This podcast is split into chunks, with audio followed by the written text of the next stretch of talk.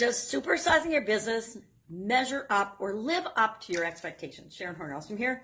Our idiom for today is to live up to your or someone's expectations or to measure up to someone's expectations. This idiom has been around for probably as long as we've been comparing ourselves to others or thinking of something that we want and then measuring whether we get there or not, whether we supersize our business or not, whether we achieve our goals and objectives for profitability, for whatever else our key performance indicators are for our business. So this idiom means to be successful or impressive as someone has expected themselves or other people to be, right? So when we hire a new person for our business, we expect them to be awesome. We expect them to come in and contribute to the organization. We expect all these things of them. Hopefully we've told them in the interview as well as as we bring them into our our organization. But sometimes they don't live up to expectations, right? I've been involved with with lots of employees and lots of uh, partners and lots of people in groups and different situations and and organizations that I expected more from, right? And sometimes I expect more from myself than I'm actually giving at the time or, or doing at the time. So I want to give you some tips on how to let go of others' expectations and focus in on your own.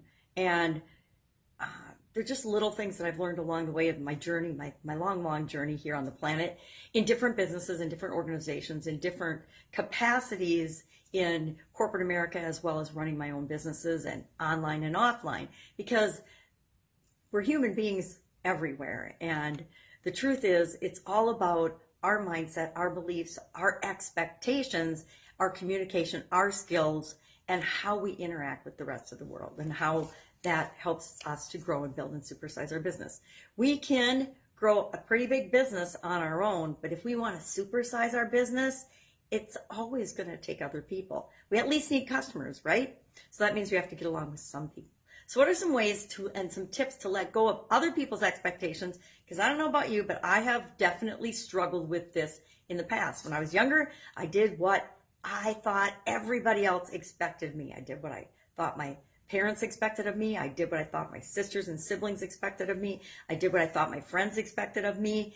And where my expectations were was on the bottom of that priority list in that totem pole. And I didn't, I wasn't consciously aware of it, but I realized uh, as I've learned about myself and about how I operate, I have a tendency to do that. I have a tendency to not ask for help and put everybody else's needs, wishes, desires, and expectations first. And you can do that for, for bursts of time, and it's important to co-create together in different situations but it's also important to make sure that we are working on our own beliefs and feelings and thoughts and emotions and skills and expectations, not on other people. So how can we go about doing that? Number one, put in perspective their experiences versus and ex- experiences that too their expectations versus your own every once in a while i have to sit back and i have to say okay is this what i expect of myself or is this what my board of directors or my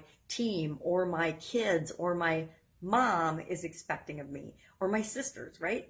Or my my peers or my friends. And if it's their expectation but it doesn't make me feel good, I'm not going to do that anymore. If it's their expectation and it's become my expectation because I consciously choose to show up and be that way, then that becomes my expectations. We want to be making sure that we are putting things into perspective and knowing whose goals and objectives we're actually working on and whose expectations we're actually working on. We can only work on our own expectations, right? Our own expectations of ourselves. Uh, we can give other people feedback and they can give us feedback. But the truth is, what we expect of ourselves is the most important thing. Number two, um, check your own expectations of others. Guess what? I have expectations of my kids. I have expectations of my granddaughters. I have expectations of my siblings and the people that are in my life and in relationships. The people I work with, the people I interact with, the people I coach, the people I consult. I have expectations as do they. And I have to remember that my expectations aren't necessarily theirs. Whenever a new person joins our team, one of the things we do is we sit down, and we have an expectation sharing.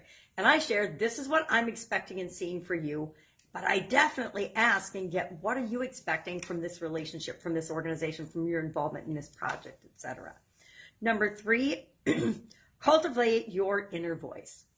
You know, we all to a greater or lesser extent, we all talk to ourselves, right? We all have that little voice in our head that's always talking to us and telling us stuff.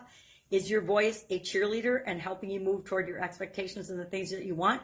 Or is your voice a little negative Nancy or God forbid someone else's voice in your head?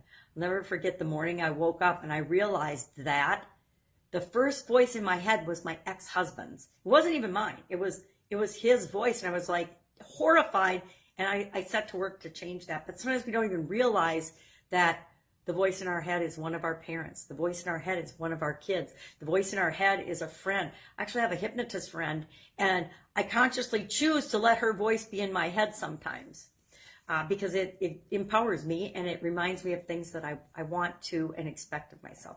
And finally, number four, uh, Begin sizing up what you want. Begin saying out loud and sharing with other people what you want.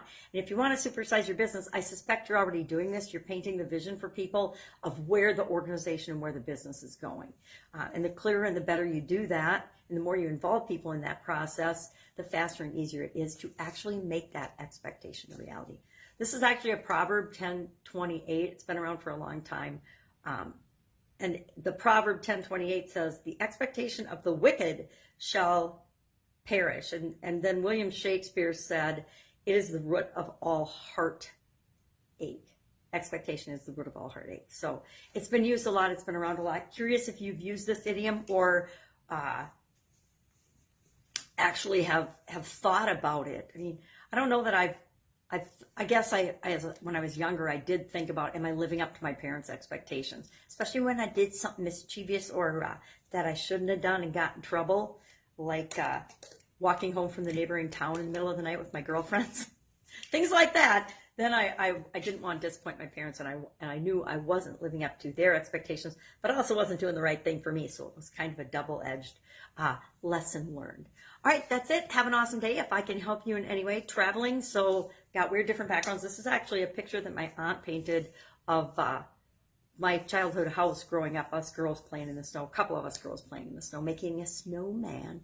Uh, she's an incredible artist and looking at some more of her art. So maybe I'll get an opportunity to make some videos and, and show off some more of her amazing talent because I think she's fantastic because she is. And her name's Sharon, which makes it even more fantastic. All right, have an awesome day. I will, of course, be with you tomorrow.